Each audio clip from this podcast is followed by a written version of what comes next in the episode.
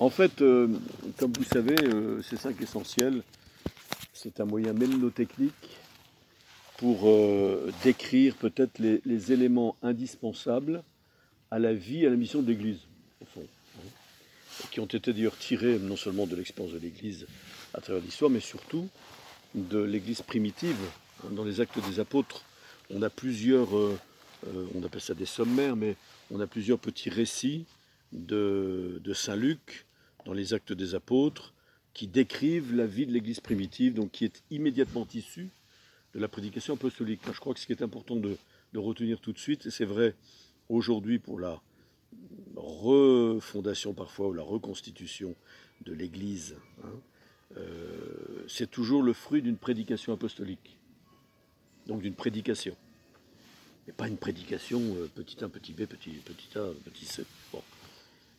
Et donc immédiatement, la prédication apostolique, donc après la Pentecôte, eh bien, a conçu l'Église comme une communauté, où on était assidu à l'enseignement des apôtres, à la communion fraternelle, à la fraction du pain, c'était le premier nom de l'Eucharistie, et aux prières. On nous dit que les frères mettaient tout en commun et déposaient leurs biens aux pieds des apôtres. Pourquoi faire ? Sans doute pour la vie commune, mais aussi pour le service des pauvres. Et puis, le Seigneur leur adjoignait de nouveaux disciples. Vous voyez, on retiendra les cinq essentiels qui ont l'avantage de fixer ça de manière, comme je disais tout à l'heure, mnémotechnique. Donc, il y a la prière. Bon, la prière ici, c'est à la fois la fraction du pain et la prière, et les prières. Il y a la fraternité. Bon, ils étaient assidus à la communion fraternelle. Il y a la formation. Ils étaient assidus à l'enseignement des apôtres. Il y a le service. Ils mettaient tout en commun pour se mettre au service des uns des autres et au service de ceux qui sont à l'extérieur de la communauté.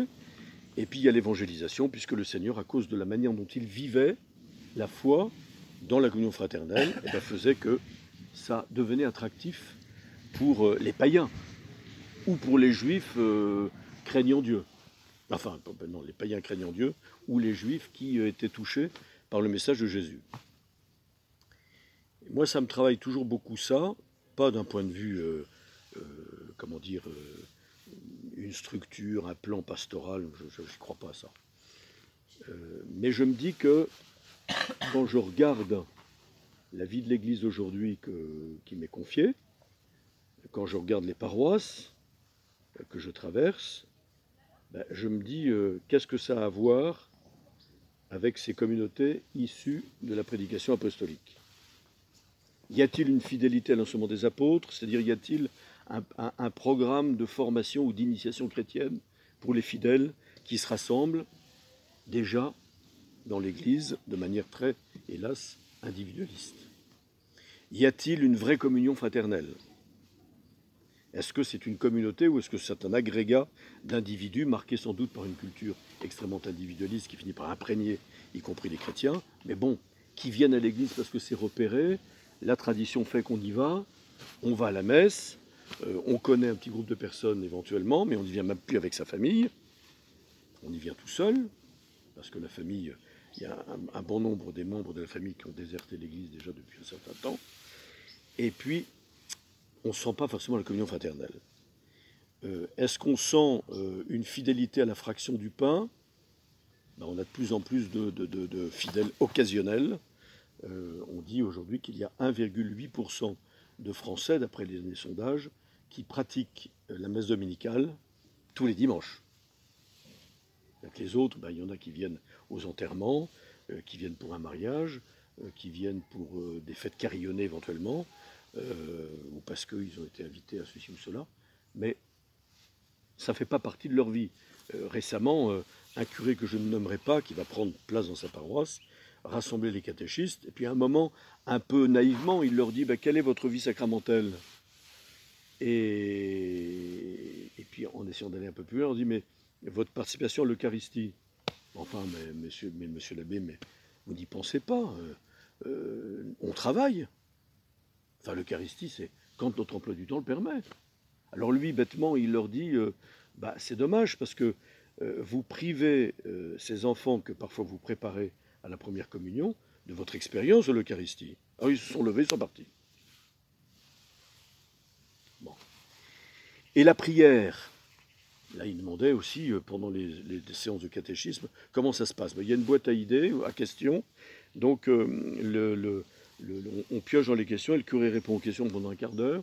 Après il y a un petit peu, on prend des modules, d'un catéchisme par module, et puis il dit vous avez un petit temps de prière avec eux. La prière, non, pas tout le temps, c'est pas, on n'a pas le temps de faire le catéchisme si on prie, enfin je veux dire, c'est bon. Mettre tout en commun, n'en parlons pas, ça c'est pas la peine. Et puis les groupes de catéchisme finalement et nos communautés paroissiales parfois fondent au soleil et on ne voit pas que le Seigneur fasse venir de nouveaux disciples.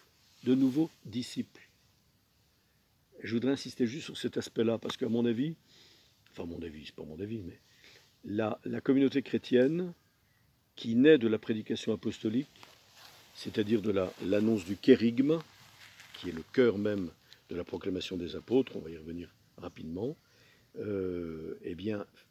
fait de ces personnes qui entrent dans cette communauté des disciples. Et qu'est-ce que c'est qu'un disciple ? Sans doute, l'étymologie du mot, cela veut dire se mettre à l'école d'un maître, mais dans le sens déjà sémitique du terme, dans la tradition rabbinique, mais surtout avec Jésus, le disciple n'est pas quelqu'un qui adhère à un enseignement, même s'il va aussi adhérer à un enseignement, bien sûr, hein, c'est quelqu'un qui adhère à la personne du maître. Et quand il s'agit du Christ, il s'agit d'adhérer à une personne, et forcément à un enseignement. Et donc ça veut dire qu'on ne reçoit cet enseignement que parce que l'on vit avec. C'était vrai chez les rabbins. Hein. Quand on se mettait à l'école d'un rabbin, chez les Juifs du temps de Jésus, on ne se contentait pas de venir à l'école avec son cartable et puis son encrier, mais on vivait avec lui. Et la manière dont il laissait ses chaussures avait de l'importance. Voyez, les petits détails de la vie étaient transmis aussi à travers l'enseignement qui était donné. Avec Jésus, c'est pareil. Être disciple de Jésus, c'est être avec Jésus. Et ce qui commande la vie de l'Église, comme premier fruit de la prédication apostolique, comme ce fut le premier fruit de la prédication de Jésus à travers l'Évangile, c'est être avec lui. Le disciple, c'est celui qui est avec Jésus. C'est celui qui vit une certaine intimité avec le Christ. Donc c'est celui qui a rencontré le Christ. Moi, je ne me départirai jamais de cette phrase que j'ai, évidemment, que vous connaissez par cœur, en tout cas que j'ai inscrite dans la mémoire de mon cœur depuis longtemps, et qui, à mon avis, est la phrase qui définit tout le pontificat de Benoît XVI. Chaque pape a un premier texte majeur. Paul VI, c'est Ecclesiam Suam, sur le dialogue du salut. Ce qu'on en a fait, c'est autre chose. Jean-Paul Ier, c'est son sourire. Il va être béatifié demain, avec 3 catéchèses sur la foi, l'espérance et la charité, donc c'est la vie théologale, que Benoît XVI va reprendre tant et plus. Jean-Paul II, c'est Redemptor hominis, sa première encyclique, où il dit que l'homme est la route de l'Église. Et puis ensuite, vous avez Benoît XVI, la première phrase, qui est dans le premier numéro de l'encyclique Deus Caritas Est, Dieu est amour, qui est la première encyclique de Benoît XVI, où il dit « À l'origine du fait d'être chrétien, il n'y a pas une décision éthique ou une grande idée, mais il y a une rencontre avec un événement, une personne qui donne à la vie un nouvel horizon et par là son orientation décisive. » Vous voyez, pourquoi je vous dis ça ? Parce que le christianisme n'est pas d'abord une sagesse, n'est pas d'abord une doctrine. Même s'il en est une, évidente, parce qu'on ne s'adresse pas à des animaux, mais à des êtres doués d'intelligence. Et d'ailleurs, le Seigneur s'est adapté à nous en nous révélant, de manière intelligente, par sa parole, son mystère et notre propre mystère. Ce n'est pas d'abord une morale. Aujourd'hui, on a l'impression que le discours chrétien est purement moralisateur. Alors autrefois, c'était « Tiens-toi bien, fais bouffer tes manches ». Tu dois faire ceci, tu dois faire cela. Aujourd'hui, c'est sauver la planète, c'est accueillir les différences, c'est respecter ceci, cela. C'est de la morale, tout ça. C'est de la morale. On n'a pas besoin d'être chrétien pour faire de la morale. Voyez, le christianisme n'est pas d'abord une doctrine, n'est pas d'abord une morale, même s'il y a une grammaire de la vie que le Seigneur nous a enseignée à travers l'Évangile, hein, qui est de vivre comme lui, d'imiter sa manière de vivre, mais c'est une rencontre. C'est une rencontre avec quelqu'un qui s'appelle Jésus-Christ. Vous voyez, quand Jésus, dans le mandat missionnaire de la fin de l'évangile de Saint Matthieu, c'est le jour de l'Ascension, vraisemblablement, où il réunit ses disciples en Galilée, et il leur dit, enfin bon, chez Saint-Luc c'est à Béthanie, mais qu'importe, ça n'a aucune importance, Jésus dit, allez, faites de toutes les nations des disciples, baptisez-les au nom du Père et du Fils et du Saint-Esprit, et apprenez-leur à garder les commandements que je vous ai prescrits. Et l'autre corollaire qui est le fondement de tout, il ne faut pas oublier, « Et moi, je suis avec vous tous les jours jusqu'à la fin du monde. » Dans un temps de chrétienté dont on a bien du mal à sortir, qui pourtant paraît tellement évident quand on voit le monde qui se construit complètement dehors de Dieu et en dehors de l'Évangile, et même dans l'hostilité à Dieu, au Christ et finalement à l'Église, hein, mais nous, on en reste à nos habitudes de chrétienté. Et on continue à sacramentaliser, on continue à faire la morale, mais la plupart des gens qui rentrent dans une église, ils n'ont pas les codes pour comprendre l'enseignement que nous leur donnons. Ils n'ont pas les codes pour, et ils ne se sentent pas capables de vivre les exigences évangéliques morales de l'Évangile, parce que c'est tellement déconnecté par rapport à ce qu'ils vivent et ce dont ils sont complètement imprégnés, en particulier à travers les médias et les réseaux sociaux qui à grande vitesse formatent, c'est même le mot qu'il faut employer à l'heure de l'Internet, hein, les gens et leur mentalité. On doit commencer par faire des disciples. On doit commencer par annoncer l'Évangile de manière crédible, dans ces conditions qui nous sont données par ces fameux cinq essentiels, mais pour qu'ils puissent rencontrer le Christ. Comment voulez-vous?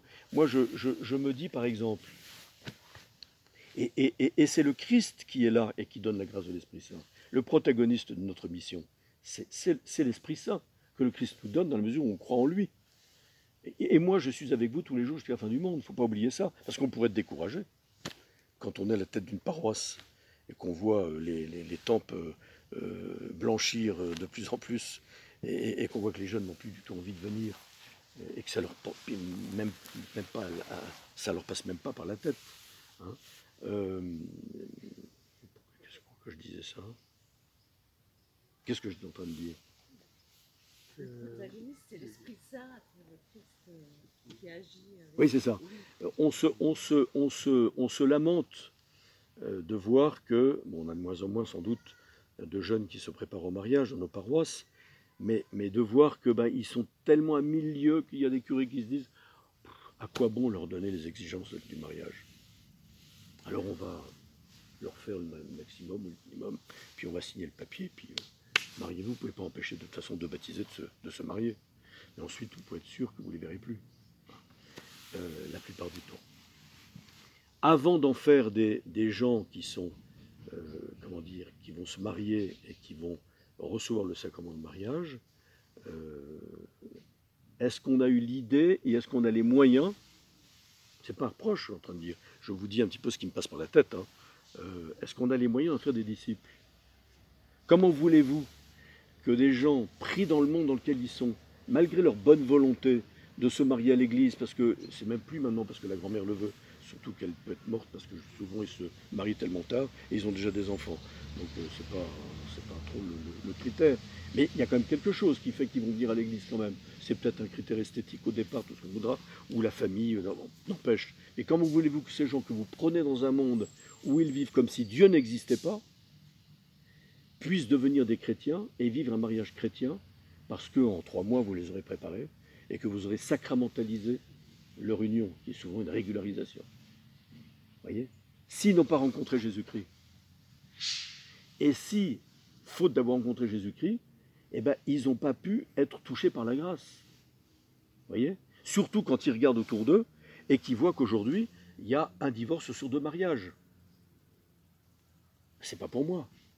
Moi, j'ai un jeune, qui a 27 ans, c'est pas un jeuneau, c'est un autre régis, c'est celui de la vocation sacerdotale, qui s'est dit tout petit à 10 ans qu'il voulait être prêtre. Bon. Puis ensuite, il a rencontré un moine dans une abbaye qui a devenu son père spirituel. Donc du coup, il s'est senti plutôt appelé à la vie contemplative, mais il a renoncé à vouloir être prêtre. Pourquoi?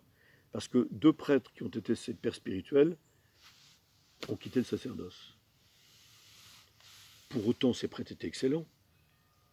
Et c'est des accidents de parcours, hélas, qui auraient pu être évités sans doute, mais qui n'ont pas été évités. Lui, il ne les a pas jugés. Il s'est dit, si eux, ils ne tiennent pas, qu'est-ce que je vais faire, moi, dans une galère pareille? J'en serais pas capable. Donc, il a effacé ça. Bon. Beaucoup de gens, aujourd'hui, quand ils regardent l'Église, qu'est-ce qui peut sortir de bon de l'Église? Comme Nathanaël qui disait, qu'est-ce qui peut sortir de bon de Nazareth? Quand Philippe venait le chercher en lui disant, nous avons trouvé le Messie, c'est Jésus de Nazareth. Donc, beaucoup de gens disent, qu'est-ce qui peut sortir de bon de l'Église? Parce que l'Église, quand on en parle dans les médias qui font caisse de résonance, et qui ont une espèce de vision totalisante de ce qu'est l'Église, on n'entend parler que de pédophiles. Même si on sait qu'il y a 2,7% seulement, peut-être, et même si c'est beaucoup trop de prêtres qui sont pédophiles, mais ce n'est pas le problème. D'ailleurs, ce qui est magnifique, et ce qui corrobore ce que je suis en train de dire, c'est que chaque année, nous avons des adultes, des jeunes adultes, qui vivent dans ce monde, qui sont eux aussi connectés avec tous ces médias, qui, parce qu'ils ont rencontré Jésus-Christ d'une manière qui reste mystérieuse et qui atteste du fait que Jésus est vraiment présent au milieu de nous, au milieu de son Église, adhèrent à l'Église, demandent le baptême, demandent la confirmation, et ils ne sont pas du tout... ils sont scandalisés comme nous tous psychologiquement, mais ce n'est pas un obstacle et une pierre d'achoppement pour eux, pour adhérer à l'Église et à ce qu'elle leur propose d'authentique, parce qu'ils ont rencontré Jésus-Christ. Voyez, et ce jeune dont je vous parlais, qui était chrétien, même tout à fait dans la norme, qui n'était pas un fantaisiste, qui allait à la messe le dimanche, etc. Eh bien, il a fait, mais qui ne voulait surtout pas en parler aux autres, qu'on avait honte de parler aux autres, alors qu'il me dit qu'il avait un frère qui était complètement dézingué, qui faisait les 400 coups, mais qui avait la foi et qui avait une foi rayonnante, même s'il n'était pas encore tout à fait... ajusté à sa foi, eh bien, il a fallu qu'au cours d'une confession, qu'il fasse l'expérience de l'amour de Dieu qui le pardonnait pour découvrir que Jésus était dans sa vie, pouvait l'appeler et lui donner la grâce. Et il se disait, parce que j'ai rencontré Jésus, je ne comprends pas comment j'ai pu avoir honte de parler de ma foi. Vous voyez ? Et ça l'a déclenché dans... la vocation et le désir finalement de répondre à l'appel du Seigneur. Vous voyez? Alors je vous dis tout ça pourquoi? Parce que je pense qu'une pastorale des jeunes, comme une pastorale paroissiale, comme une pastorale tout court, qui est confiée aux prêtres et à tous ceux qui participent à l'exercice de leur charge pastorale, qui à l'aumônerie pour vous, qui dans des mouvements de jeunes, qui dans des telles ou telles activités de la paroisse, il faut qu'on ait en tête ça. Qu'est-ce que nous faisons pour que ces jeunes que vous rencontrez puissent rencontrer Jésus-Christ? Quelle est la place de la prédication apostolique? Quelle est la place du kérygme et du témoignage qui va avec pour que ces jeunes puissent, à travers ce que vous leur proposez à l'aumônerie ou ailleurs, rencontrer vraiment Jésus? Alors forcément qu'il y aura une initiation à la prière, à la rencontre cœur à cœur avec lui, mais surtout, enfin pas surtout, parce que ça c'est vraiment le sommet, mais ce qui est premier c'est la parole de Dieu. C'est la parole de Dieu. Comment cette parole va toucher le cœur de la personne, vous voyez ? Je pense que pour arriver à une communauté qui vive ces 5 essentiels, la formation, parce qu'il ne suffit pas de rencontrer Jésus-Christ, pour être formé. Il y a des initiatives comme ça aujourd'hui, d'annonces un peu kérygmatiques comme les parcours alpha. C'est très beau les parcours alpha, parce que beaucoup de gens, dans le monde dans lequel nous sommes, sont font une espèce de rencontre qui déclenche quelque chose. Il y a un déclic qui se fait. Mais après, qu'est-ce qui se passe? C'est le début d'une initiation chrétienne, une formation qui va permettre, à travers des étapes, eh bien, à ce fidèle de redécouvrir la foi et l'Église. Et il faut du temps. Ça ne se fait pas en un jour. Mais il faut que la paroisse ou l'aumônerie ait un programme de formation qui, à partir du déclic de la foi causée par l'annonce du kérigme, bah, puisse petit à petit en faire des disciples. Et tout le reste vient avec. L'initiation à la prière, avec le centre qui est l'Eucharistie sans doute, la fraternité, la communion fraternelle, hein, qui trouve sa source et son sommet d'ailleurs dans la célébration de l'Eucharistie, qui en est la source et le sommet, et puis le reste vient tout seul. Hein. Après, ben, ensemble, on se met au service des autres et au service des plus pauvres.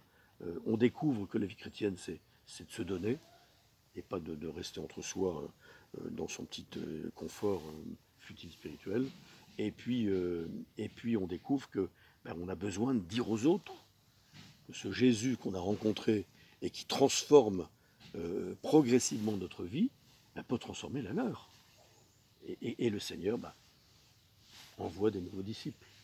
On est très frappé quand même. Et c'est ça qu'il faut retrouver. C'est difficile de le retrouver aujourd'hui, j'entends bien.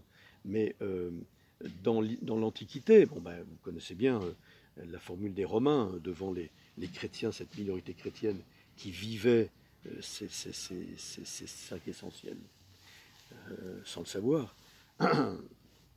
Eh bien, qu'est-ce qu'ils disaient? Voyez comme ils s'aiment.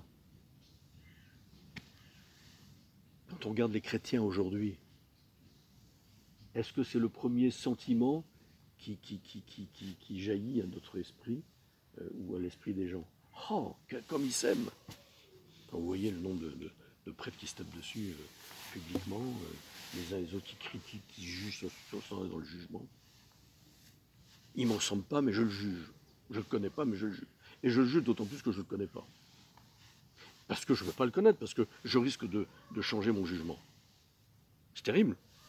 Ben oui, mais c'est pas avec ça, malgré tous les charismes des uns et des autres, malgré tout ce qui se fait dans les paroisses, malgré tout ce qui se fait dans les mouvements, qu'on va continuer à prospérer. On va s'effondrer. Mais moi, je le crois, on va s'effondrer. Ça ne me fait pas peur. Ça ne me fait pas peur. Moi, ce qui m'intéresse, c'est de savoir si là où nous sommes capables de susciter, avec des jeunes, avec des moins jeunes, avec des... Cette communauté qui naît de la prédication apostolique, qui est fidèle à l'enseignement des apôtres, assidue à la communion fraternelle, assidue à la fraction du pain et aux prières, et qui est capable de partager, de donner, de servir les plus pauvres, et témoigner de manière sans complexe de notre foi dans un monde qui ne nous attend pas apparemment, et qui pourtant nous attend. Hein. Peut-être que je pourrais... peut-être finir par cette fameuse, que vous connaissez tous, hein, ce qu'on appelle la vision prophétique de Joseph Ratzinger en 1969. Vous connaissez ce texte, non? Hein? Il était interrogé par un quotidien allemand, je pense, et il dit des choses qui... Ben, de Joseph Ratzinger. C'est en 69, donc il n'était ni évêque ni pape, évidemment. Il était professeur de théologie à Ratisbonne.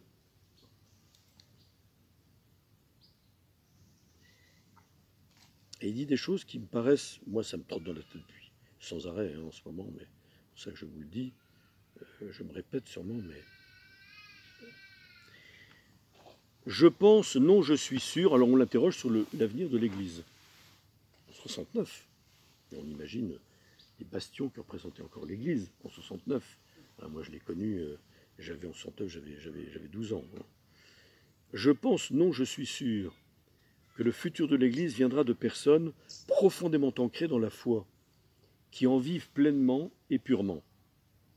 Il ne viendra pas de ceux qui s'accommodent sans réfléchir du temps qui passe, ou de ceux qui ne font que critiquer en partant du principe qu'eux-mêmes sont des jalons infaillibles. Il ne viendra pas non plus de ceux qui empruntent la voie de la facilité, qui cherchent à échapper à la passion de la foi, considérant comme faux ou obsolète, tyrannique ou légaliste, tout ce qui est un peu exigeant, qui blesse ou qui demande des sacrifices. Formulons cela de manière plus positive. Le futur de l'Église, encore une fois, sera comme toujours remodelé par des saints, c'est-à-dire par des hommes dont les esprits cherchent à aller au-delà des simples slogans à la mode. De grâce, sortons des slogans à la mode dans nos communautés chrétiennes, qui ont une vision plus large que les autres, du fait de leur vie qui englobe une réalité plus large. Il n'y a qu'une seule manière d'atteindre le véritable altruisme, celui qui rend l'homme libre, par la patience acquise en faisant tous les jours des petits gestes désintéressés, par cette attitude quotidienne d'abnégation qui suffit à révéler à un homme à quel point il est esclave de son ego. Par cette attitude uniquement, les yeux de l'homme peuvent s'ouvrir lentement. Ça, c'est important parce que, à mon avis, ça va complètement à contre-courant de la culture actuelle.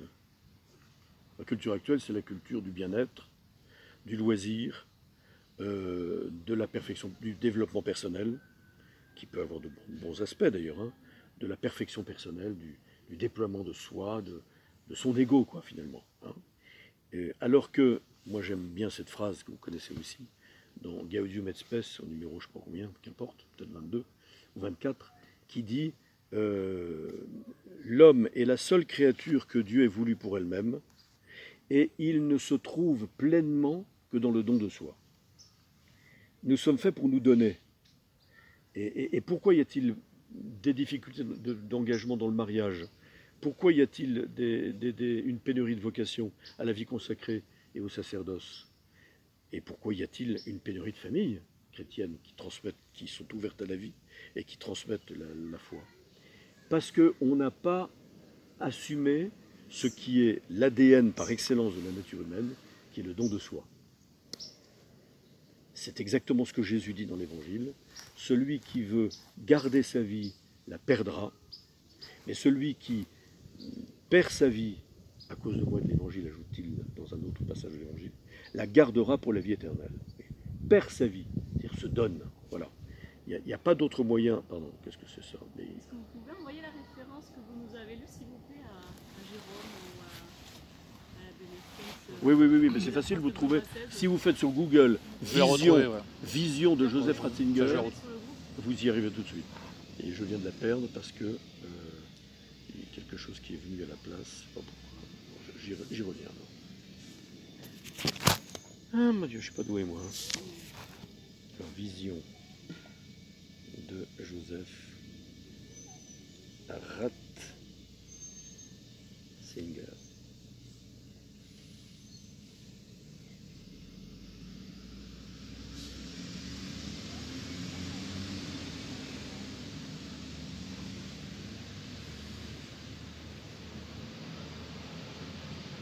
Voilà.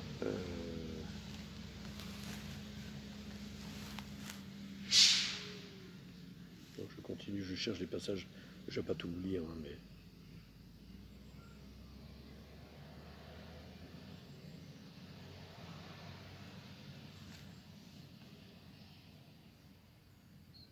Allons encore un peu plus loin, dit-il, de la crise actuelle, nous sommes en 69, émergera l'Église de demain, une Église qui aura beaucoup perdu. Elle sera de taille réduite et devra quasiment repartir de zéro. Elle ne sera plus à même de remplir tous les édifices construits pendant sa période prospère. On est convaincu. Comment ? Des visionnaires. Ben, hein, complètement. Le nombre de fidèles se réduisant, elle perdra nombre de ses privilèges. Contrairement à une période antérieure, l'Église sera véritablement perçue comme une société de personnes volontaires, que l'on intègre librement et par choix. En tant que petite société, elle sera menée à faire beaucoup plus souvent appel à l'initiative de ses membres. Je continue. L'Église sera une Église plus spirituelle, ne gageant pas sur des mandats politiques, ne courtisant ni la droite ni la gauche, Cela sera difficile pour elle, car cette période d'ajustement et de clarification va lui coûter beaucoup d'énergie. Cela va la rendre pauvre et fera d'elle l'Église des doux. Le processus sera d'autant plus ardu qu'il faudra se débarrasser d'une étroitesse d'esprit sectaire et d'une affirmation de soi trop pompeuse. On peut raisonnablement penser que tout cela va prendre du temps. Le processus va être long et fastidieux, etc. Pour moi, il est certain que l'Église... Ah non, pardon, j'ai oublié un passage important là. Mais quand les épreuves de cette période d'assainissement auront été surmontées, cette Église simplifiée et plus riche spirituellement en ressortira grandie et affermie.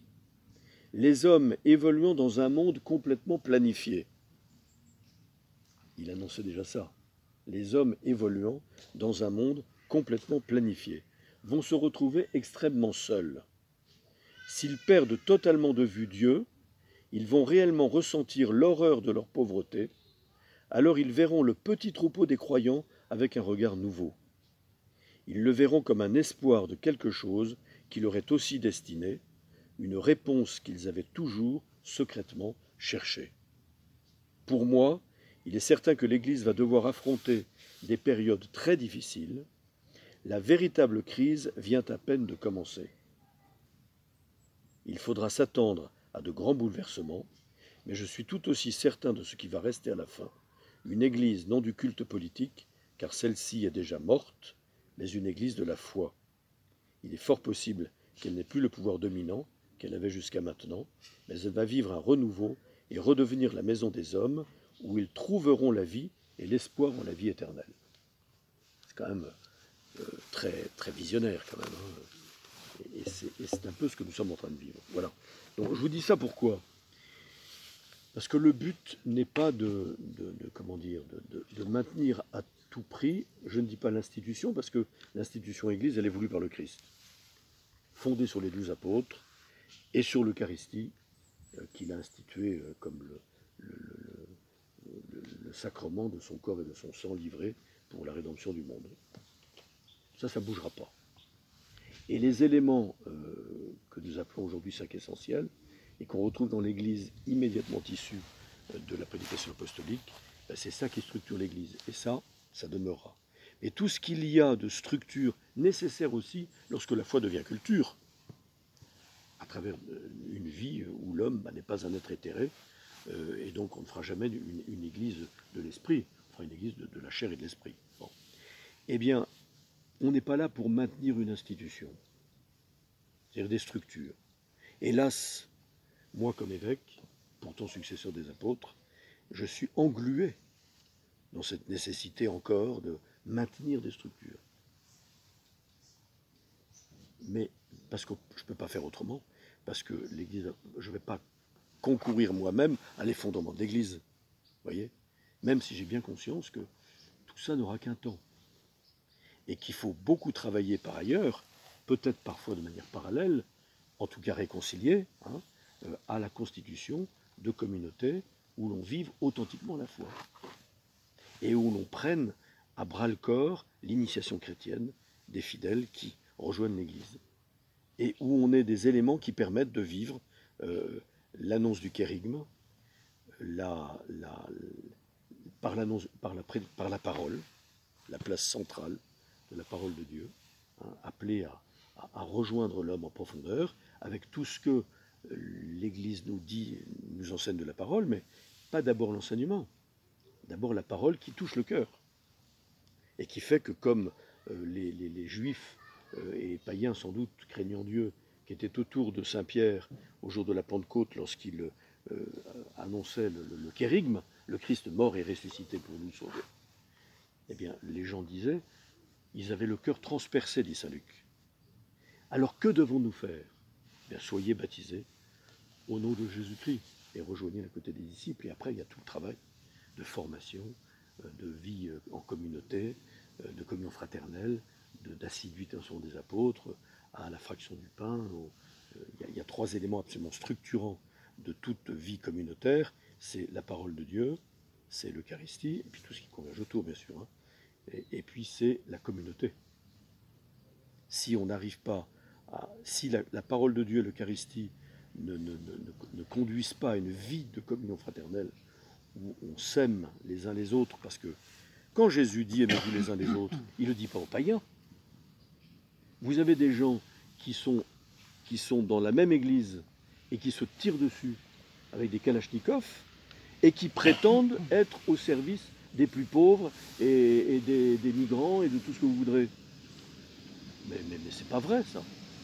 Quand saint Paul parle de l'amour fraternel, c'est entre nous, au sein de la communauté, et c'est cet amour-là qui va déborder ensuite sur les pauvres, mais au nom du Christ, parce que cet amour-là, entre nous, il n'est possible que si nous aimons ensemble le Christ, et si nous recevons la grâce de son Esprit Saint, par laquelle l'amour est diffusé dans nos cœurs. Vous voyez ? Donc, axez tout là-dessus. Qu'importe que tout le monde ne vienne pas à l'aumônerie. Qu'importe que tout le monde ne remplisse pas l'église le dimanche. À la limite, on s'en fiche. Et si on remplissait l'église de gens qui n'ont pas rencontré Jésus-Christ, à quoi ça servirait ? Et quels sont les moyens que nous avons pour permettre à une personne de rencontrer Jésus-Christ ? Voilà. Je ne sais pas si ça vous éclaire beaucoup, mais des réflexions, mais c'est facile à dire tout ça. Vous êtes l'accès pour les jeunes, forcément. L'accès est difficile parce qu'en fait, devant nous, il y a la muraille des parents qui en fait ne sont plus dans une génération où ils vont à la messe, ils sont plus petits, ils ont été ils ont tout mais encore tout ça, ils ne savent même pas l'expliquer. Il n'y a pas de rancœur. Bon, comme je disais tout à l'heure, les médias n'ont pas été tendres. On sait les pièces de résonance, on n'a pas été plus dans les lignes, mais les gens n'ont parlé de ça quand on vit, c'est quand on était jeunes. Aujourd'hui, le problème, c'est que les parents, ils sont dans un certain pragmatisme, ils disent on n'est pas contre, mais finalement. À quoi ça sert ? Ça serait plutôt mieux qu'ils fassent de la musique et du sport. Parce que génération enfant obèse, machin, donc c'est plutôt mieux. Donc finalement, il dit, je suis pas contre, mais il reste pas beaucoup de place, quoi. Là, c'est un peu la cinquième roue du carrosse. Et c'est dommage parce que probablement pour ces jeunes-là, il n'y a pas grand-chose à faire. En plus, eux, à la limite, ils viennent, ils sont contents. Ils sont contents, ils apprécient. C'est juste que les parents les... C'est pas que les parents les poussent pas, c'est que les parents... Alors, cas particulier pour s'infester, tous ceux en voiture. Pas de bus, enfin, s'il y a un bus, mais en fait, ils ne se font à rien. Donc, c'est un engagement aussi des parents de les amener et de venir les rechercher. Ça fait une activité extrascolaire de plus. C'est des petits détails, mais je pense que finalement, on perd des jeunes juste pour un côté un peu pratique. Il n'y a pas de mauvaise volonté derrière. Il n'y a pas un désengagement, une désaffection. C'est juste pas le temps. Oui, mais ça veut dire aussi à quoi ça sert dans le monde d'aujourd'hui ? Vous me direz, un jour on avait posé la question à Jean-Paul II, des jeunes avaient dit « à quoi ça sert de croire ?» Il a dit « à rien », parce qu'on n'est pas dans le monde de l'utile. Vous voyez, c'est ça que ça voulait dire. Ça sert évidemment à quelque chose. Mais pour les gens, à quoi ça sert finalement ? Moi je dis aux parents de la confirmation quand je les rencontre, je leur dis vous voulez que vos enfants soient confirmés. Maintenant en CM1, c'est très bien, mais même quand ils sont en 5e ou 4e, et vos enfants quand ils résistent, écoute, moi j'ai été confirmé, tu seras confirmé toi aussi. Et si le gamin est insolent et qui dit mais ça t'a servi à quoi d'être confirmé? Qu'est-ce qui a changé dans ta vie d'être confirmé? Peut-être vous pourriez vous poser, vous parents aujourd'hui, la question de savoir la confirmation de mon fils, qu'est-ce que c'était, quel sens a eu ma confirmation? Est-ce que j'ai été fidèle? Est-ce qu'elle a transformé ma vie? Est-ce que le fait d'avoir été sacramentalisé étant enfant a vraiment transformé ma vie de tous les jours? Vous voyez, et je pense que les gens d'aujourd'hui, comme d'hier, malgré la gangue culturelle athée ou indifférente ou hostile qui entoure leur vie et leur conscience, ils seront touchés d'entendre quelqu'un qui annoncera une parole dont il vit. Moi, je dirais que la première question que vous devez vous poser, vous, qui êtes des animateurs en pastoral scolaire par exemple, ou aumônier, enfin, prêtre évidemment, mais la première question que vous devez vous poser, c'est: est-ce que j'ai rencontré Jésus-Christ? Et qu'est-ce que cette rencontre a changé dans ma vie? Oui, je suis capable de prononcer le kérigme en disant, le Christ est mort et ressuscité pour vous sauver. Mais le kérigme, c'est pas ça. C'est le Christ est mort et ressuscité pour me sauver. Et quelle expérience j'en ai d'avoir été sauvé, d'avoir été libéré, d'avoir été guéri, d'avoir été encouragé par cette annonce du Christ mort et ressuscité. Vous voyez ? Presque à la limite, je dirais, le préalable à une mission d'éducation en particulier, de transmission de la foi, c'est de se dire devant le Seigneur, « Seigneur, il y a bien des moments dans ma vie où je t'ai rencontré de manière décisive. » C'était une rencontre qui m'a donné un autre horizon que celui dans lequel j'étais peut-être enfermé. C'est une rencontre qui m'a donné une orientation pour mon existence. Il faut revenir à ça. Et pour révitaliser ou réinitialiser cette première rencontre quand on a des événements précis dans sa vie, et je suis sûr que quand on fait mémoire, hein, qui est une expression importante dans la Révélation, dans la Bible, eh bien, on trouve ces moments importants qui font que on n'a pas fait ces choix-là à tel moment de notre vie. On n'a pas pris ce carrefour. Il y a, quelquefois, c'est de manière très fulgurante. Quelquefois, ce n'est pas de manière si fulgurante que ça. Ce n'est pas le spectacle qui est important là, dans cette histoire. Mais comment ça m'a donné une orientation de ma vie? Et comment, du fait que je vais moi-même parler de ce Christ mort et ressuscité, mais que j'ai entendu peut-être dans une éducation chrétienne depuis que je suis tout petit, ou à un moment précis de ma vie tout à fait improbable, comme pour certains, aujourd'hui de plus en plus, eh bien, comment ça a façonné ma vie, ça me donne aujourd'hui de la joie, et que quand j'en parle, l'autre il se dit, c'est vrai quand même, c'est impressionnant. Et comment cette annonce-là ne finirait pas par toucher mon cœur ? Et m'apporter moi aussi, celui qui vous écoute.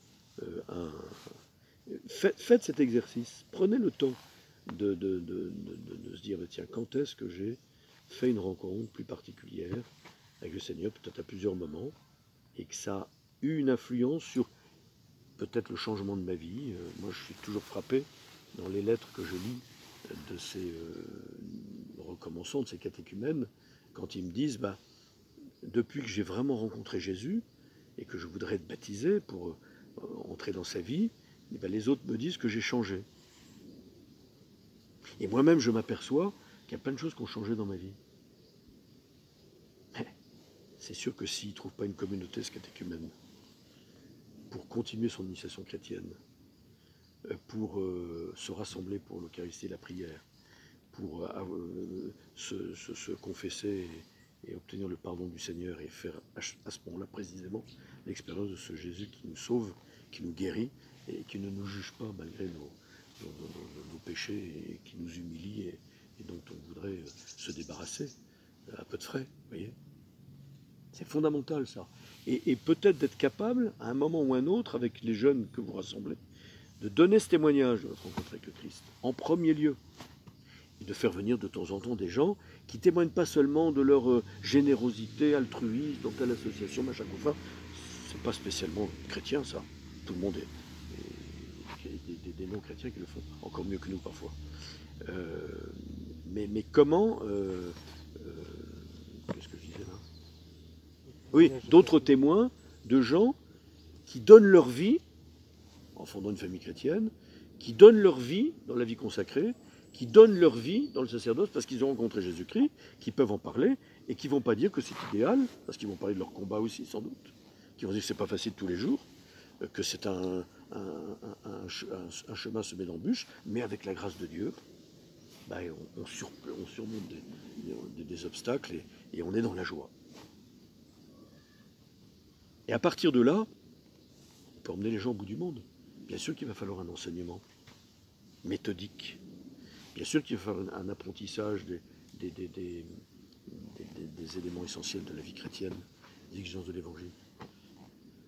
Et puis qu'il y aura aussi toute cette miséricorde qui est à notre disposition à travers le sacrement de la pénitence et de la réconciliation, qu'on proposera aussi au moment opportun pour justement se dire, mais tu sais, que tu ne sois pas capable aujourd'hui, ce n'est pas un scoop, le Seigneur ne te juge pas, mais il veut tellement le meilleur pour toi qu'il te sait, il sait qu'il a mis en toi la grâce qui te rend capable de ça.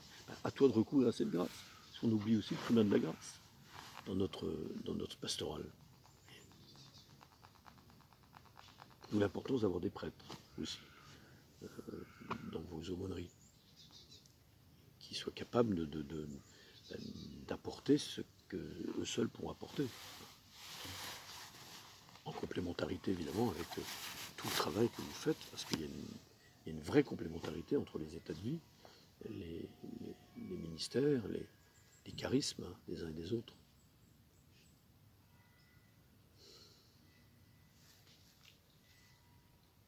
Est-ce que vous avez des exemples de... Vous avez dit qu'il y avait pas mal de structures qui étaient tombées, qui étaient peut-être en train de tomber, qu'il fallait peut-être entretenir parce que c'est nécessaire. Et est-ce que vous avez des exemples de choses qui pourraient tomber, voire qui serait souhaitable de laisser un peu tomber?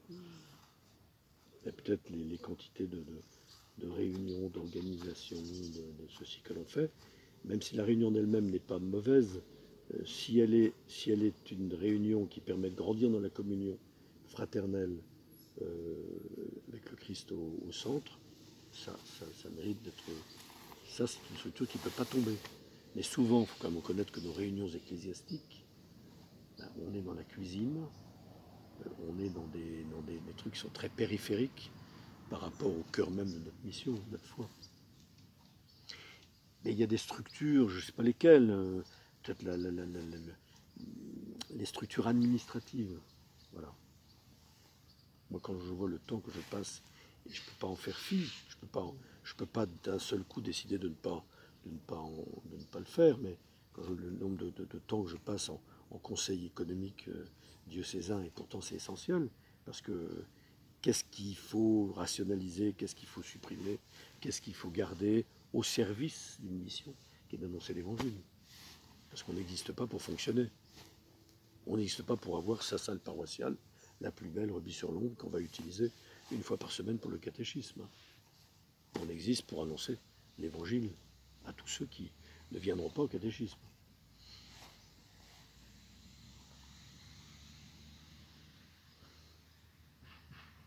Alors, je ne veux pas trop dire de réalité, parce que je ne dirais pas couper la branche sur laquelle je suis assis, mais...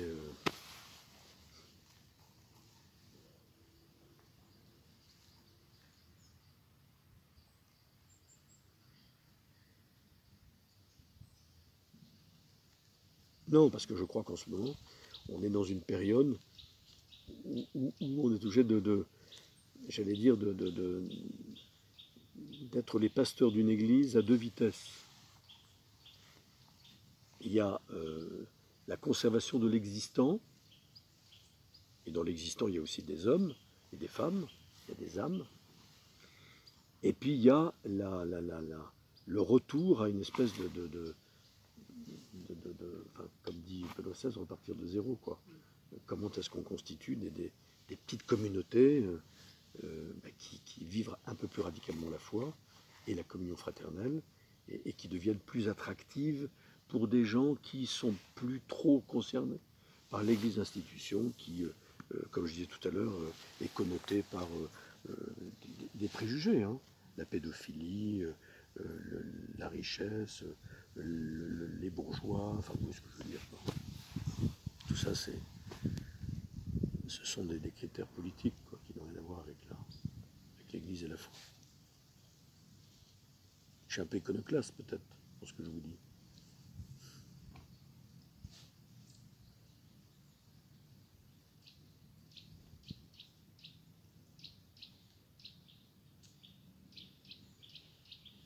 Moi j'ai toujours dit, même si ça me fait plaisir de remplir mon église, parce qu'on dit toujours, ah il y a beaucoup de monde aujourd'hui, ah, quelle assemblée, super, on pense à la quête évidemment, mais pas seulement, c'est toujours plus agréable de dire la messe devant 300 personnes que devant 10, comme beaucoup de curés qui disent la messe devant 10 personnes, mais c'est pas grave, on n'est pas là pour remplir l'église, d'ailleurs quand on remplit l'église, ça peut faire trompe-l'œil, hein. et illusion dans une ville quand on rassemble 600 personnes dans une église. Et combien dans le quartier ou dans la ville n'ont jamais à la messe? Alors on est content, on se gargarise d'avoir une église pleine avec des familles, des jeunes, mais oui, mais et les autres? Enfin, vous me direz, il faut être satisfait de voir ceux qui viennent. Mais qu'est-ce qu'on fait avec eux? Comment on les fait rentrer dans une vie plus conforme à ces cinq essentiels? Plus à l'image de la communauté, qui n'est pas idéale d'ailleurs, hein, mais la communauté primitive née directement de la prédication apostolique. C'est pour ça que dans Evangelii Gaudium, la joie de l'évangile, qui est vraiment le texte, je dirais, majeur du pontificat du pape François, il y a cette idée que l'annonce du kérigme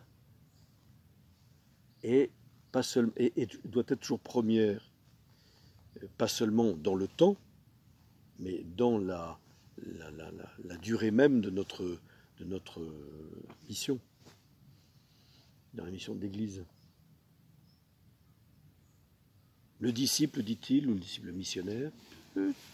disciple missionnaire, c'est celui qui a rencontré l'amour de Dieu en Jésus-Christ, mort et ressuscité, pour lui. Pour moi, est-ce que ça se traduit concrètement dans ma vie, à moi?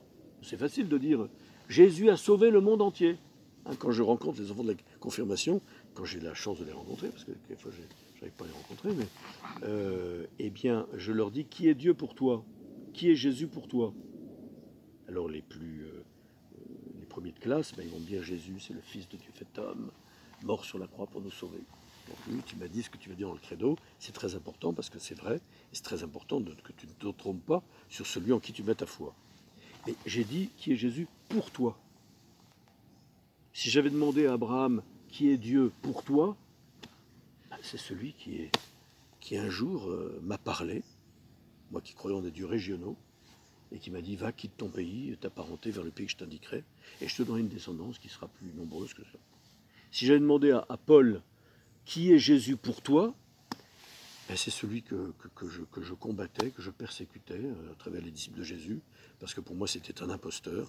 Et puis il m'est apparu, et moi qui étais un monstre, parce que j'étais un meurtrier, il m'a choisi, il m'a montré son amour, et il m'a pardonné, et il m'a dit tu seras un vase d'élection, un instrument de choix pour annoncer l'évangile aux nations païennes.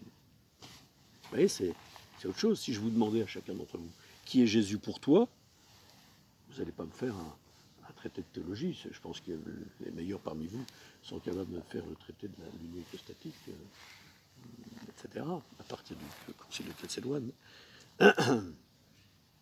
et du Thomas Flavien. Je pense que c'est quand vous posez, parce que maintenant vous avez des lettres pour la confirmation, des lettres de 5e, pas de 5e, de CM1. Avant, vous aviez des 5e, 4e, 3e. Et à cette question, qui est Jésus pour toi, entre les deux âges, qu'est-ce que vous pouvez relever comme différence? Alors, il va y avoir plus de spontanéité, forcément, chez les plus jeunes. Oui, c'est vrai. Un ami ou quelque chose. C'est vrai. J'imagine quelqu'un à qui je peux tout confier, que j'aime bien prier le soir, avant de m'endormir. Qui ne me juge pas, qui est un ami. C'est surprenant. J'ai trouvé parfois des choses plus, alors dites avec des mots d'enfant, sans doute plus qu'avec des mots d'adolescents qui ne savent pas écrire le français. Mais j'ai trouvé souvent dans des enfants de CM1 des choses encore plus spontanées sur le plan de la foi que chez des ados de 13-14 ans qui sont, même si quand même, un enfant de 13-14 ans, quand il est vraiment motivé, il dit de très belles choses aussi, hein, mais ils sont beaucoup moins nombreux. Alors que les petits, pas toujours très inspirés non plus, hein, mais on trouve des adhésions spontanées aux mystères qu'ils vont célébrer, sans être capable de mettre évidemment tous les mots qu'on voudrait dessus, quoi. Impressionnant. Des enfants de 9 ans, alors peut-être parce qu'ils appartiennent à des familles très chrétiennes, mais qui disent des choses étonnantes sur leur engagement à vouloir. Ça m'aide beaucoup d'aller à la messe le dimanche parce que je sens que je, j'essaie d'être meilleur à la maison. Ça ne rentre pas, ça. Le gamin qui vous écrit ça, vous dites qu'il y a quand même quelque chose, quoi, et essentiellement. Il y a des lettres qui vous ont fait pouffer de rire? Oui, parfois, oui. Comme ce gamin qui m'écrit des choses belles d'ailleurs, mais avec des fautes d'orthographe, pas possible. Heureusement que je ne suis pas prof de français. Hein. Et alors à la fin de sa lettre, il met en post-scriptum, excusez-moi pour les fautes d'orthographe, mais je voulais que vous soyez le seul à le lire. Ça voulait dire, pas question que quelqu'un le relise pour le corriger.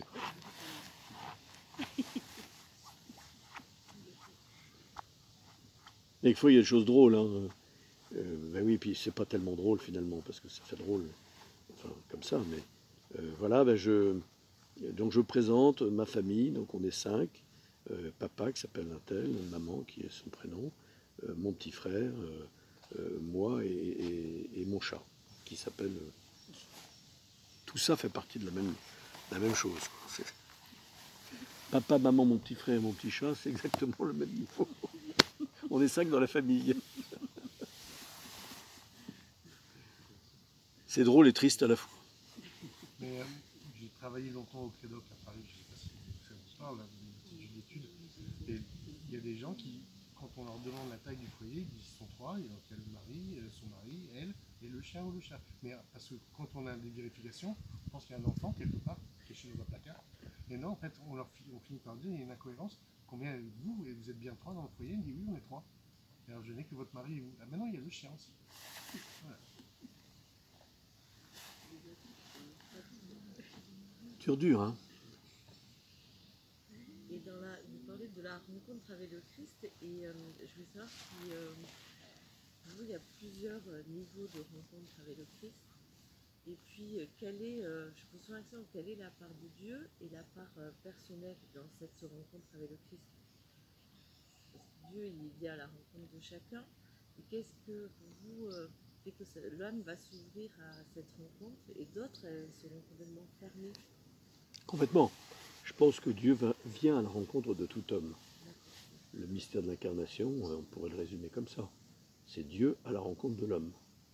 Dieu veut toucher tous les hommes. Il veut que tous les hommes soient sauvés et parviennent à la connaissance de la vérité, comme dit saint Paul à Timothée.